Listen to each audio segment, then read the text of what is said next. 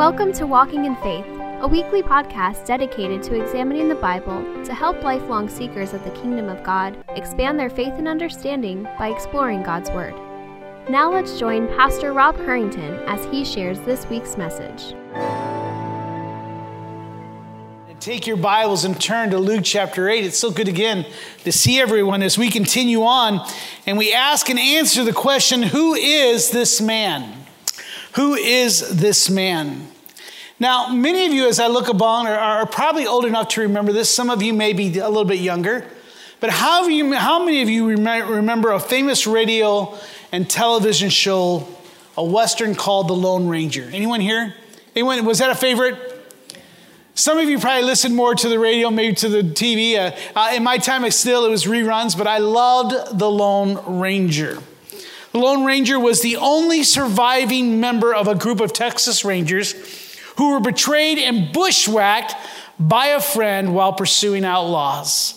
After being found and brought back to health by Tonto, a Native American Indian, they both committed their lives to helping the helpless and giving hope to the hopeless.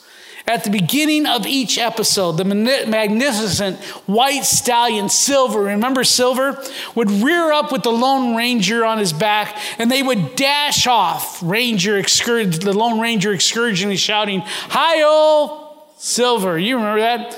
And Tonto would occasionally be heard to urge on his mount by calling out, anyone remember? Get him up, Scout. At the end of each episode, with the mission completed of helping the helpless, solving whatever the problem was, one of the characters would always ask the sheriff or another authority, Who was that masked man? You remember that? Who was that masked man? In today's message, we find Herod asking a similar question as the ministry of Jesus and the 12 grab his attention. Who is this man?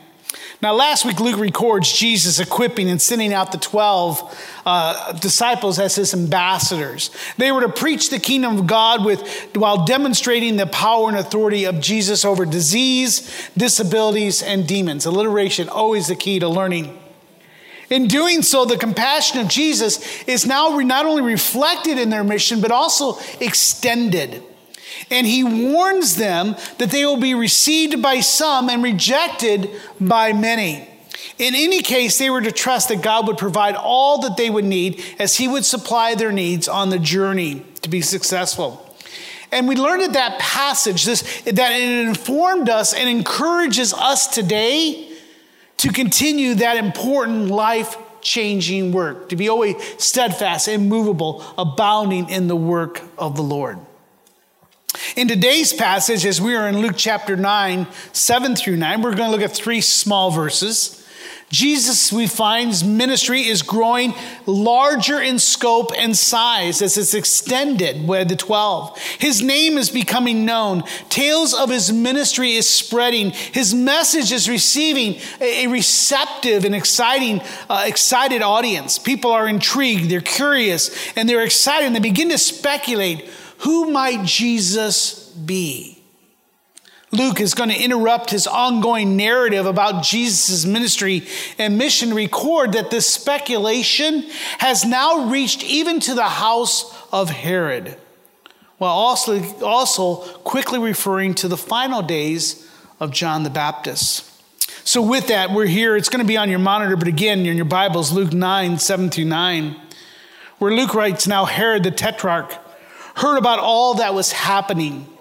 And he was perplexed because it was said by some that John, speaking of John the Baptist, had been raised from the dead, by some that Elijah had appeared, and by others that one of the prophets of old had risen. Herod in verse 9 said, John I beheaded, but who is this about whom I hear such things? And he sought to see him. Father, Give us your wisdom and let us know the difference between, again, my, my opinion, my words, and the words of your scripture. There's power in your words. But Father, may we be encouraged and challenged. May we respond to your work. May we see that even this little transition, this little interruption into Jesus' ministry, a, a look real quickly into the mind and the heart of Herod, would encourage us, for it too is profitable for doctrine, for reproof, for correction, and training in righteousness. So we thank you for this opportunity. I thank you for those that are here to hear. One day we will stand before the Almighty God and give an account of this time. And Lord, let us not be found wanting, but responding to your wondrous works. In your name we pray. Amen. Now, nearing the end, now this is what you may need to see. Luke doesn't write this out, but if you take the Gospels and put them together, you see that Jesus now is nearing the end of his Galilean ministry. As you recall, Jesus has been spending the majority of his mission. He's on earth for three years.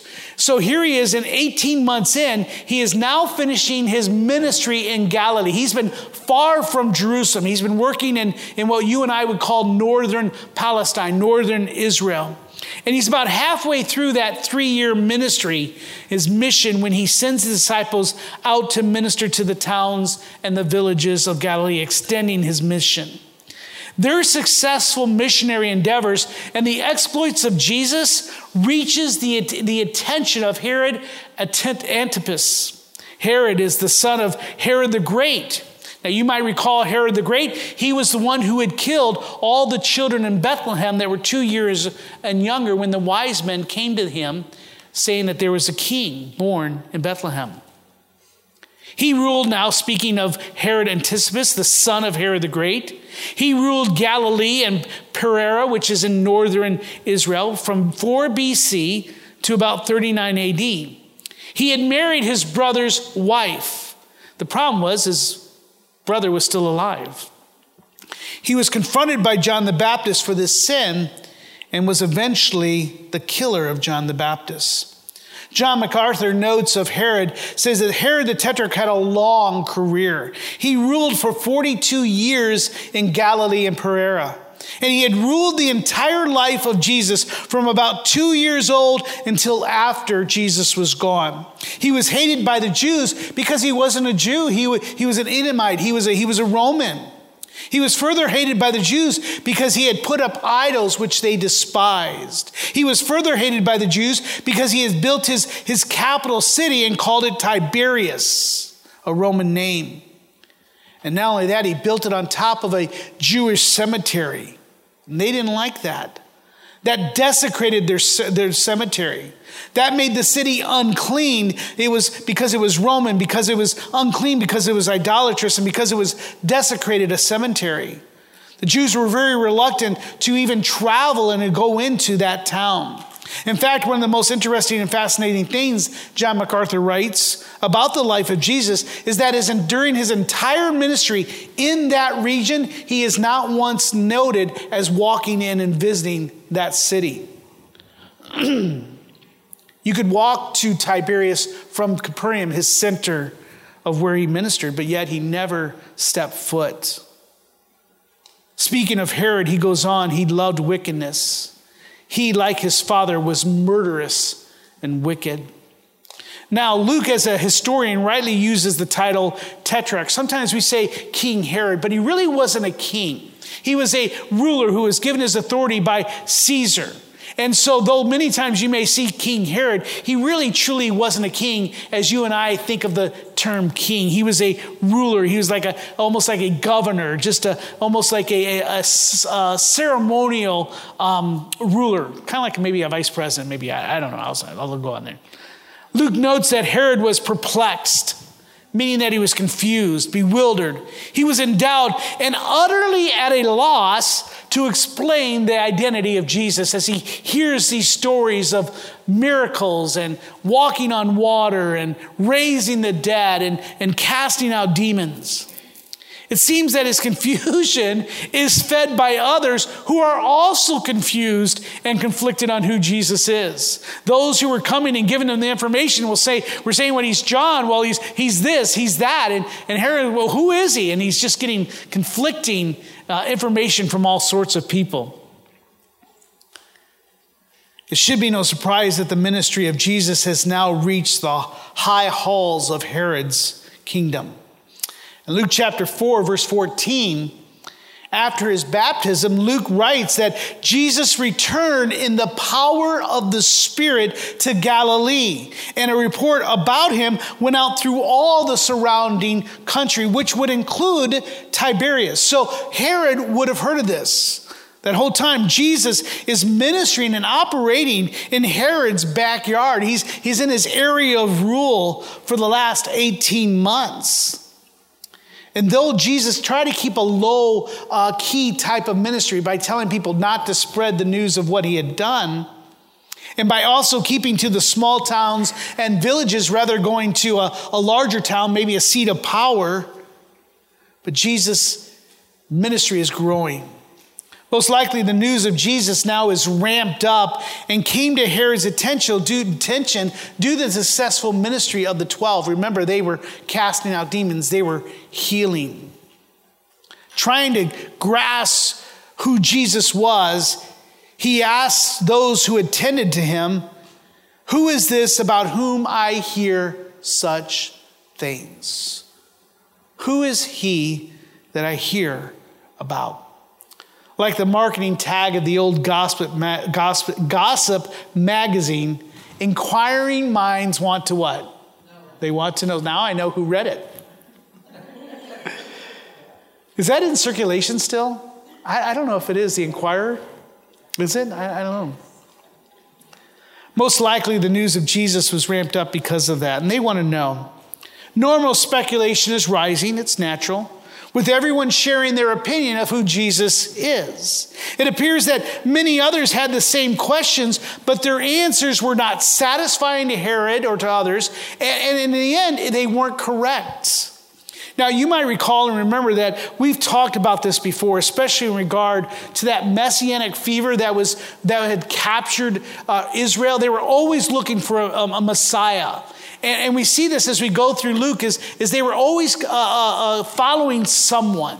And someone would come up, well, I'm the Messiah, I'm the Messiah. And they would draw and flock to these men only to see them fail. And so they were always willing to, to follow someone. People recognized that there was something, though, different, amazing, and supernatural about Jesus and his ministry and his message. They had seen many teachers and self professed prophets and messiahs come and go, but Jesus was different. They had been taught through scripture to look for the Messiah. So we don't want to fault them for that desire to see the Messiah and the flock. They had been taught all their lives for hundreds of years, thousands of years to look for the Messiah. In scripture, they were promised to look for a great uh, messenger who would prepare the way. We've seen this before about Malachi. Behold, I, I send my messenger, and he will prepare his way before me. God promises them. And the Lord whom you seek will suddenly come to his temple. His messenger of the covenant in whom you delight, behold, he is coming, says the Lord. They were to look for it, they were to expect it, they were to anticipate that the messenger would come who would then pronounce who the Messiah is. He says, Behold, I will send you Elijah the prophet before that great and awesome day. Hence, why some would say that he's a great prophet or, or he's that messenger. He's Elijah. Some would say he's a great prophet like Moses. In Deuteronomy chapter 18, the Lord your God promises that he will raise up for you a prophet like Moses, another one who can lead that great exodus. To him you shall listen and I will raise a prophet up like you from among one of yourselves, one of your brothers. And I will put my words in his mouth, and he shall speak to them all that I command. So that's why we see that some believe, well, is, is he Elijah or is he one of the other prophets? Some even said, hey, he's John the Baptist. Even some confuse John the Baptist, and they, they would come to him and ask you, Are you the Christ? Though John never identified himself as a Messiah, he was so influential and his ministry was so powerful that it caused many people to think of, uh, of him as the one who was the Messiah. The people in Herod did not believe, though, that John the Baptist had resurrected literally. When he says, But John the Baptist, Herod was now doing elimination. Wait a second. I know that I, I, I beheaded John the Baptist. It can't be him. But others were saying, But, but it must be. But it must be. He, he acts like John the Baptist. He, he teaches. He has the power of John the Baptist. Now, it's not that they believe that John the Baptist actually resurrected from the dead. I mean, John the Baptist had only been dead probably just a few months here. So it's not like all of a sudden, I mean, these two people were cousins. They lived during the same time, they were six months apart in age. But what they meant is that the spirit of John the Baptist had moved to Jesus. You might recall from the Old Testament that Elijah, the great prophet, remember we studied about him with King Ahab? He was the one that brought down fire from heaven, and then he went, went to heaven in a chariot a fire of a chariot of fire. And but before he went, then God had given him another man named Elisha. And he said, Give me the power of Elijah. And so he did, and so that mantle was passed, and Elisha wound up being more powerful than Elijah. There's another symbol that we see John the Baptist and Christ. So they thought that just the mantle had passed. He had his spirit. His power and authority had been passed now to Jesus. But what is interesting, I find in this short passage, is that Luke, unlike Matthew and Mark, does not go into detail about John the Baptist's death, which is interesting because it seems like Luke actually gave us more information about John the Baptist's uh, birth than any of the other ones did. The last we heard about John the Baptist, who was called the greatest who had ever lived before Christ, was that he was in prison and had sent his disciples to ask Jesus if he was truly the Messiah. We actually see him in doubt. He himself is confused and perplexed about who Jesus was. And as you might recall from our studies in Matthew and Mark years ago, Herod both feared and was fascinated with John the Baptist. He's an F and F, you know, fascinated and feared John the Baptist. As we mentioned earlier, Luke had married his sister, not Luke, that'd be a bad, but Herod married. I'm rewriting scripture as we talk. You guys better pull me down here. But Herod married his sister in law while her husband Philip was still alive, Herod's brother. And this led John to condemn them for their sin.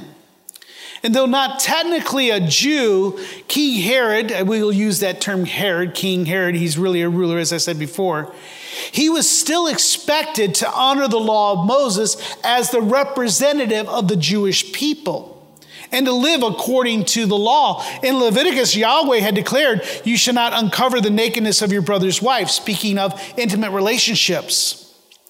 It is your brother's nakedness. And if you, if a man takes his brother's wife, it is impurity, mainly speaking of when they are alive.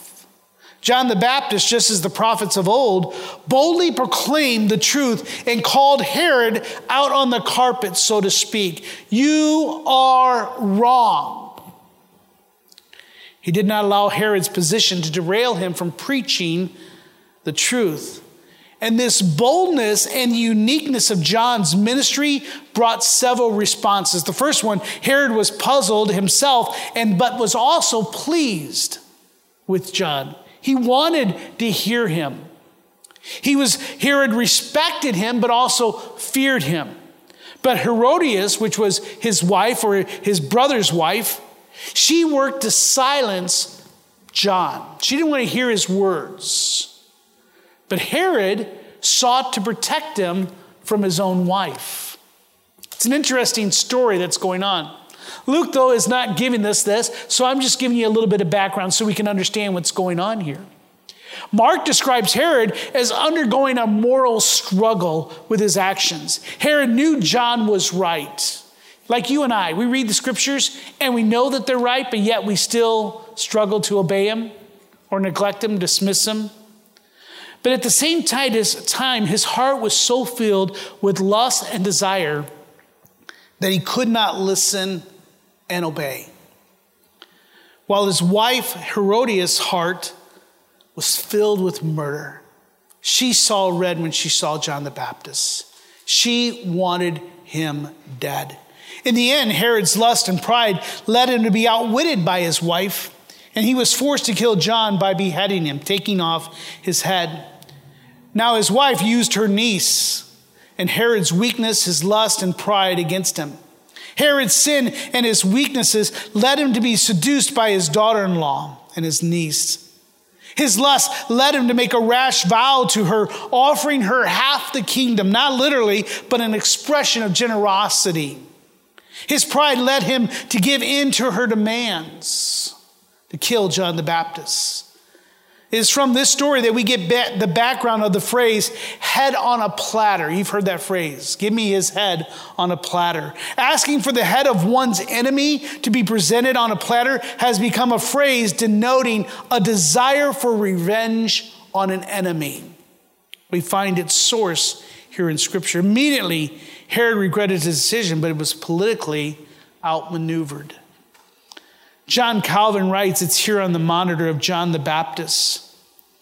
We behold in John an illustrious example of that moral courage which all pious teachers ought to possess. And I'm going to say not just teachers, but all men and women. Not to hesitate to incur the wrath of the great and powerful as often as it may be found necessary. This week in Men of Conviction in a Chaotic World, we recognize that it is imperative, it is necessary for us to be men and women of conviction. For he with whom there is acceptance of persons does not honestly serve God. You cannot please man and please God at the same time. Now, when Luke writes that Herod sought to see Jesus, he did not mean that Herod was moved by faith and wanted to worship Jesus, but that once again he was curious. And most likely he wanted to see a miracle from him. We see that later, I believe maybe more in John's letter, when it speaks of Herod wanting to see Jesus right before the crucifixion. He wanted really to be entertained by Jesus. Now, think of that. That's right, Herod rarely wanted to see him. He wanted to be entertained by Jesus. Now, before we condemn him and criticize Herod, I think that describes many people today. You just want to be entertained. You want to have big programs. You want to have uh, smoke machines and, and all these other types of things. And we need to make sure that we're, we're telling jokes and we're telling uh, field experiences and meeting your felt needs. You just want to be entertained. In the same way, people think of Jesus as just uh, one of many solutions to a problem you may have. Oh, my marriage is in a rut. Well, I'll just add Jesus. Oh, I'm struggling financially. Somebody told me that if I find Jesus, I'll have all my th- needs supplied. So all Jesus is is just like this little bottle that you get, you pour it into whatever problem and you stir it, and he can be one of the solutions. Not the only solution, just one of many. And so we put different things together, and many people have done that. Unfortunately, many churches have done that. They've taken the wisdom of man and say, yeah, we want the wisdom of Jesus, but we also need the wisdom of man to make sure that we can understand and worship him truly. I'm going to give you a Greek word for that technical term. Are you ready to write this down? Uh, I'll even spell it. It's called hogwash. it's not true.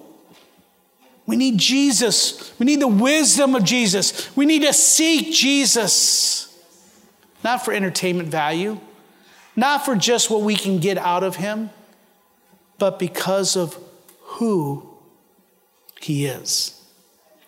Let me tell you, there is no greater question in the world than who is Jesus. It is the most important question that you will ever have to answer. Not, will you marry me?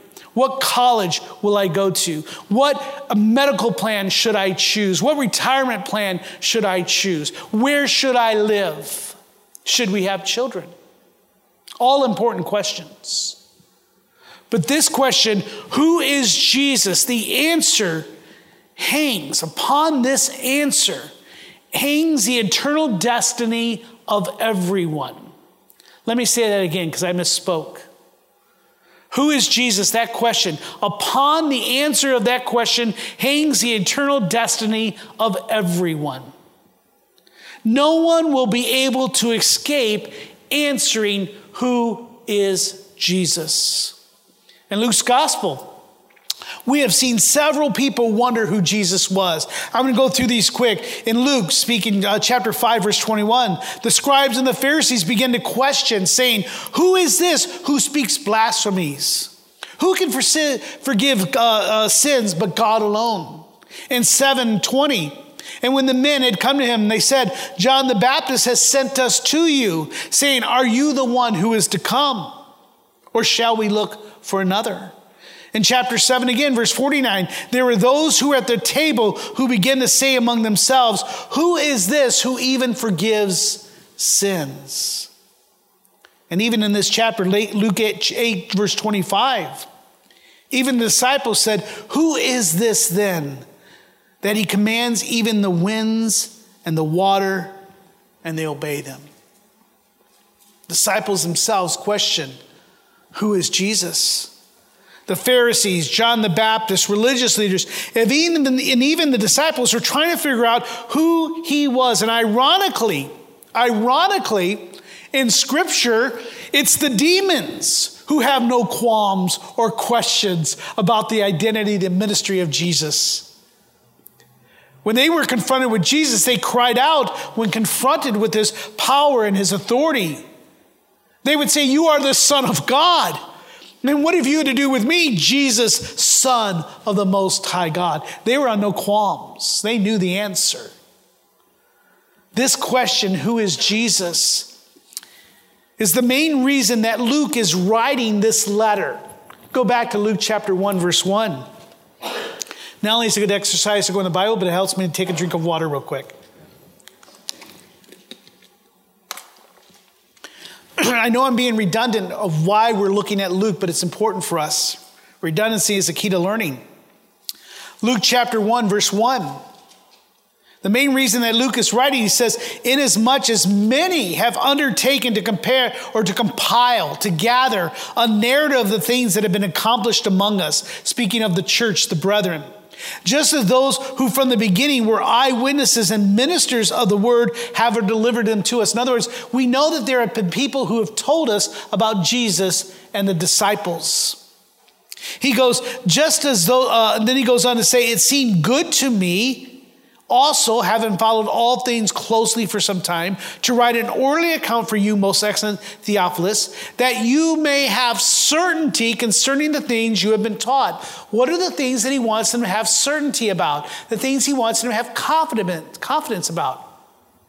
Who is Jesus? What has he done? Under whose power and authority has he done these things?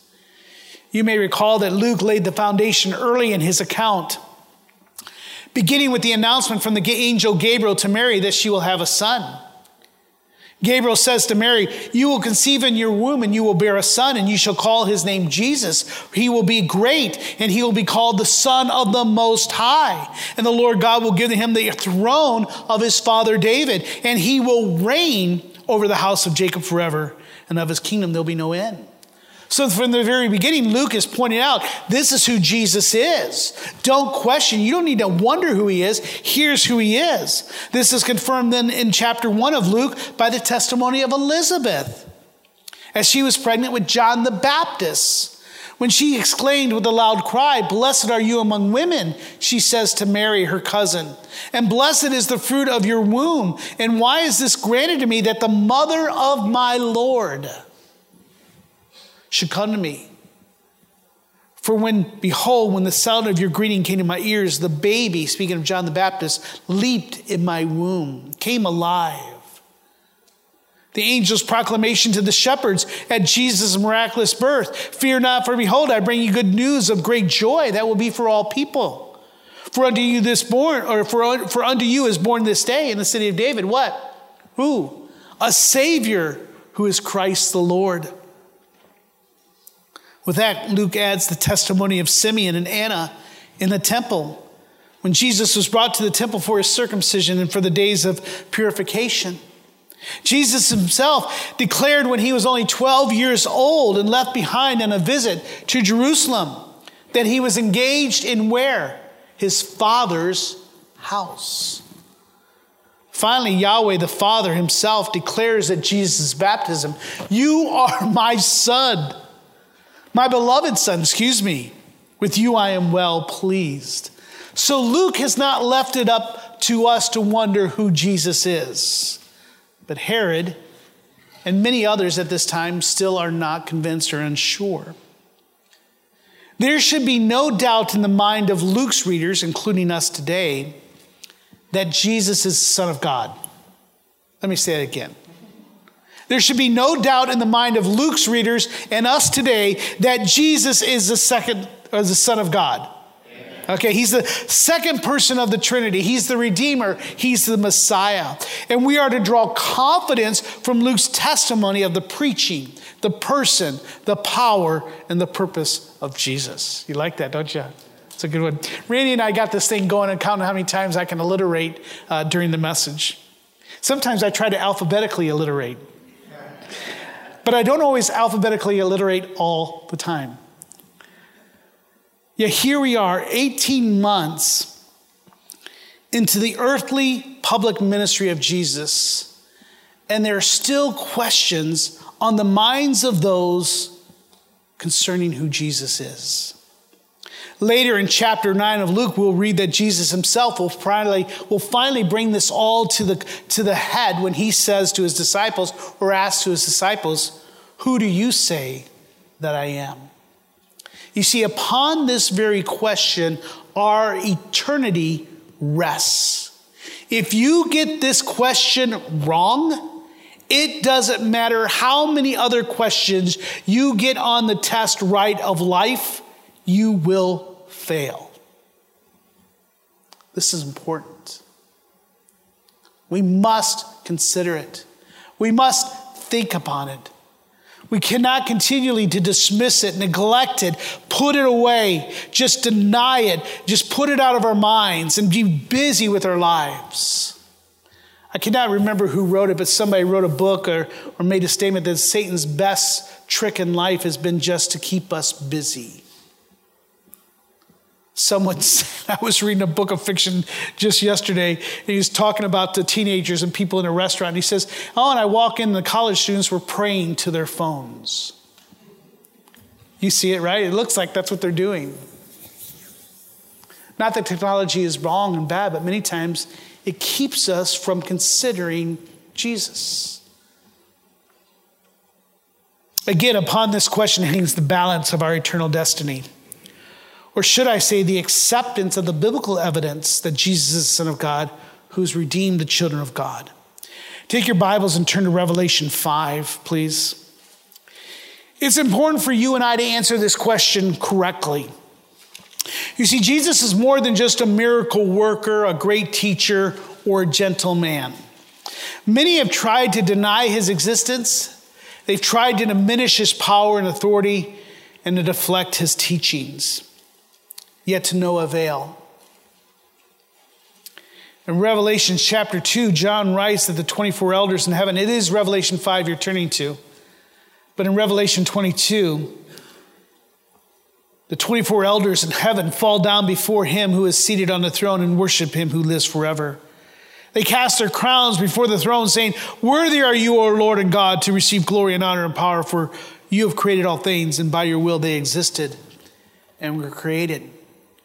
Paul tells us, and John tells us in John and Colossians, that that is Jesus.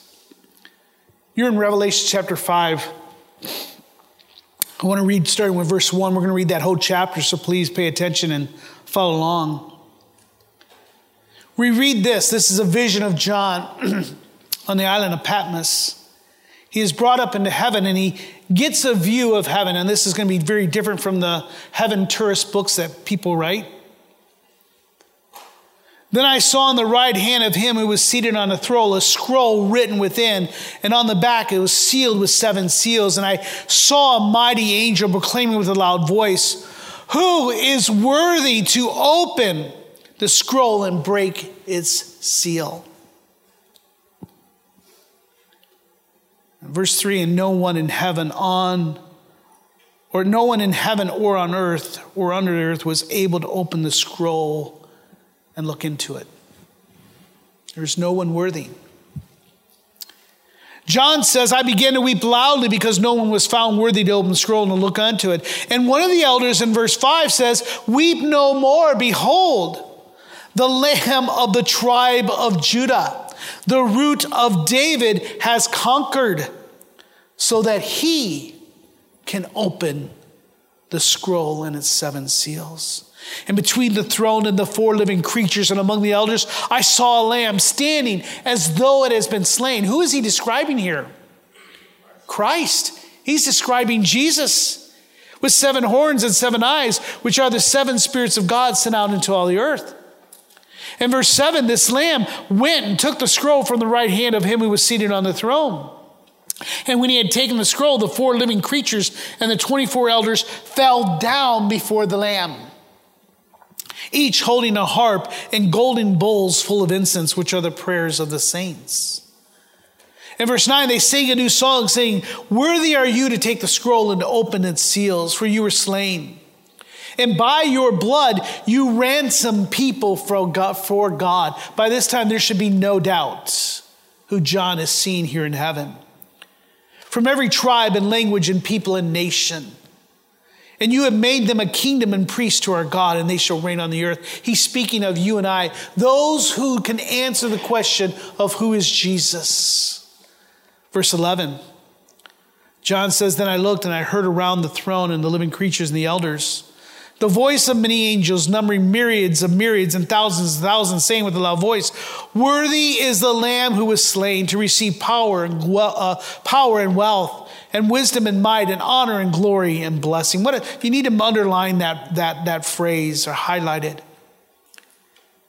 And I heard every creature in heaven, on earth, and under the earth, and in the sky, and in the sea, and all that is in them, saying to him who sits on the throne, and to the Lamb be blessing and honor and glory and might forever and ever.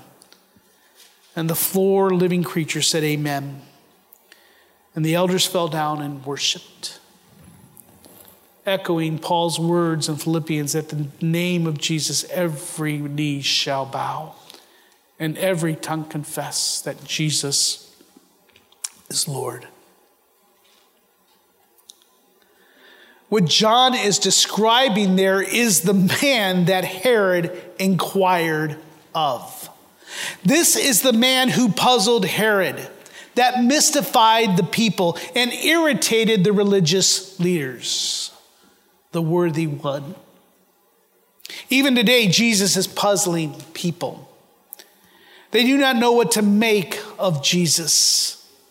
One pastor tweeted out this week here on the monitor, I believe I have that. Look at this. If you have the wrong idea about who Jesus is or, or what he will do for you in this life, you will be sorely disappointed with Christianity and will likely apostatize, leave the faith, is what that means at some point in your thinking, if your thinking isn't corrected early on. You and I are seeing this every day as one by one people are deconstructing their faith. That's the new word. They don't want to use the word apostatizing or falling away. They just got a fancy way of saying, I no longer believe in Jesus. I'm deconstructing my faith. You and I look and there's worship leaders who have wrote songs that we have sung here are saying, hey, I'm leaving Jesus. I no longer am a Christian. We have people and pastors who wrote wonderful books that we have passed out saying, I no longer believe in Jesus. Recently, it was made known that one of our great preachers that we admire, who has written great books that I would recommend to anyone, one of his sons is saying, I'm no longer a Christian. And he spends his time on Twitter making fun of Christians. This week, what was it? Uh, uh, we saw a sign that said, If Jesus comes again, let's kill him again. What was it? UndoJesus.org? Dot com. Dot org. Okay, dot org undo Jesus. If Jesus comes again, let's kill him again.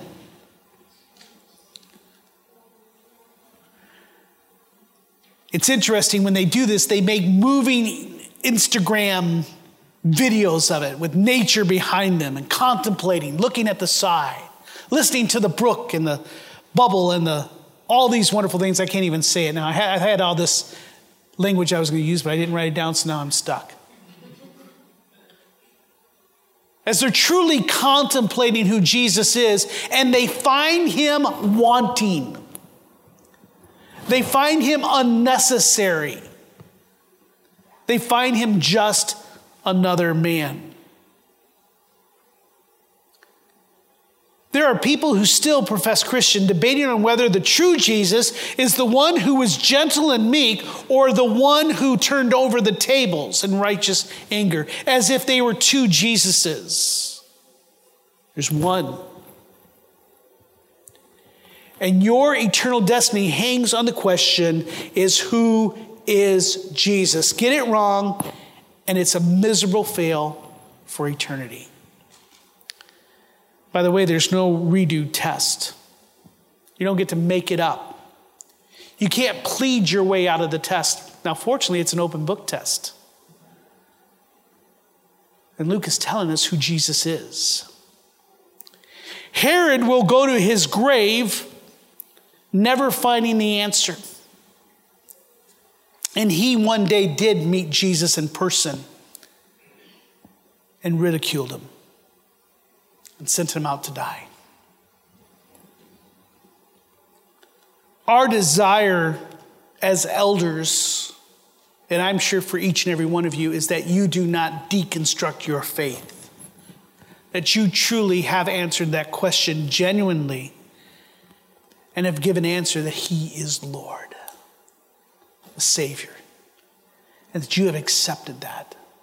And that your life is led showing that truth. Now, you and I, as Christians, have the answer to that question who is Jesus? And it's an answer that you and I must share with others. As I said, there are many people who still do not know who Jesus is. It's sad that Thomas Jefferson could not answer that question. Jesus was just a good, gentle teacher. He was a man. The Jews today would say he was a good teacher. Uh, Islam would say he's a good teacher and a prophet. Getting maybe a little bit closer, but still denying the power. Peter proclaimed in Acts chapter 4 12 that there is salvation in no one else, for there is no other name under heaven given among men by which you must be saved. Many have argued against the exclusivity of Jesus, but it's only through Christ that we have salvation. And we must agree with Scripture. Salvation is not found in any other worldview, any other philosophy, religion, political, or cultural ideology. It is only in Christ. Oprah may declare that there are many roads to Jesus, but she is sadly mistaken. That thought is straight from the pit of hell. So, with it, I want to give you three, three things. Since you and I know the truth, we know the answer to the question, who is Jesus? We need to declare it with boldness. Now, that's just the main statement. Then I'm going to give you three things underneath it. We must declare that with boldness. Paul declared to the church of Rome in Romans 1:16, you see it here on the monitor, that I am not ashamed of the gospel, for it is the power of God for salvation to everyone who believes, to the Jews first, and then to the Greeks. Please do not be ashamed of the gospel. Do not be ashamed of Jesus. So, with that, you and I must declare with boldness. Why? Because one, we are compelled to declare it. That's the first. You and I are compelled to declare it. In 1 Corinthians chapter 9 verses 16, Paul writes, "For if I preach the gospel, that gives me no ground for boasting. For necessity is laid upon me. Woe to me if I do not preach the gospel." For I do, if I do this of my own will, I have a reward. But if not of my own will, I am still entrusted with the stewardship. By the way, that was number two. Number one was you need to declare it boldly. I'm building upon it. Now I know I've messed up your whole question. I know, I know I messed up your whole thing. I am so sorry. If you'd like, I can start from the beginning. Many of you might remember a television and radio show. So, one, we must declare it boldly. Number two, we must be compelled. Why? Because we're compelled. We've been given the same power and authority as the apostles. Now, we're not going to cast out demons. We're not going to be uh, healing anyone, though we're still called to do that. God still does that work. He does it in a different way, in a different fashion. But we're compelled. It should be something that says, I need to do this. Many of you are compelled to many things. You have many obsessions, and you can't stop doing it. Well, one of them should be declaring with boldness that Jesus is Lord. If not, then I would cause you to question your minds, your motives, and whether or not you truly have answered that question correctly yourself. And number three, we must pray and look for opportunities to declare boldly that Jesus is Lord. In Colossians chapter 4, verse 3 and 4, Paul requests the church of Colossae, you see it here on the monitor. He says, Would you pray for us? Would you pray for me and Silas, for Luke, for Timothy and Titus, Aphrodite, all these men that, and women that work with you? Would you pray for us that God may open to us a door for the word? I'd pray, I'd ask you to pray for, for me and, and the elders, that God would give us an opportunity to understand how we are to share the gospel. I would ask you to pray, how can Orangeville Bible Church uh, uh, get the opportunity to share the gospel with those in this neighborhood, in this community? But you should be praying as well. Lord, give me the opportunity to share and tell others who Jesus is in my family, to my children to my neighbors, to my coworkers. Why? Because we are compelled to do that. We are to declare it boldly. We have the answer to the question of life that everyone is puzzled and perplexed about. He goes on to say to declare the mystery of Christ. Pray for an opportunity to declare the mystery of Christ.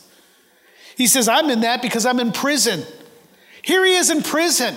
He's got a captive audience, and he's still saying, Give me an opportunity to, to share the gospel with the man who's bringing me my food and locks me in at night. Give me an opportunity to, to share the gospel with the one who's chained with me here. He's hurting, he's tired, he's in pain. He doesn't want to hear about you because of the, his, the station in his life, but give me an opportunity. By the way, when your friends and family come to you and they're looking for advice, they're looking for counsel, Suffering and pain is a, is, is a constant companion in their life. This is your opportunity to declare boldly, to compel yourself to do the opportunity to share with them. I have the question to why you're in pain and suffering. And let me point to you one who will make all things new. Why? That I may make it clear. Let there be no perplexity. Let there be no confusion, no doubt. This is who Jesus is. We have that answer. I pray that, that you today have no doubt, that you too are seeking Him. And we will ever be learning more about Him. That's the one thing that you need to understand. There's more to Jesus than just what has been revealed to us but we will be held accountable for what he has revealed. So let's give thanks to the Father who has sent his Son to bear the wrath of God on our behalf and has reconciled to us to God. Let us give thanks to Jesus who has redeemed us from the penalty and power of sin. And let us give thanks to the Holy Spirit that has opened our minds and hearts to know the true identity and purpose of Jesus. May you answer the question of who is Jesus in such a way that not only leads to your eternal life, but to those that you love. With every head bowed and every eye closed, ask the worship team to come on up, and also Randy, if you would please, as we come to Pastor's Prayer. Again, you know what I'm about to say. Would you pause? Before we leave and rush to our next activity, would you consider what we've read here this morning, what you've heard? For one day you will stand before God and give account of this time period. He's going to say, Have you used your time wisely? That's what he says, redeeming the time for the days of evil. And would you pray and ask the Holy Spirit, What should I do? How should I respond to this truth? Maybe you need to find out who Jesus is. Maybe you don't know him as Lord. Let me share with you this morning before you leave how you can know that you have eternal life. Maybe it's you need prayer, that you would be bold, that it would be a compelling desire in your heart to share, and that there's more opportunities. Whatever it may be, that's between you and the Spirit. And may you glorify Him with your response. Randy, would you come and close us in our Lord Pastor or Pastor's prayer? We hope you have enjoyed this week's message. We encourage you to share it with others. If you have any questions or comments, please email us at info at orangevilla.org. Be sure and join us for next week's message by subscribing to this podcast. To learn more about our ministry, submit prayer requests, or to find ways you can help share the gospel, visit us online at orangevilla.org. Till next time, we hope the grace and peace of God's love be ever present in your life.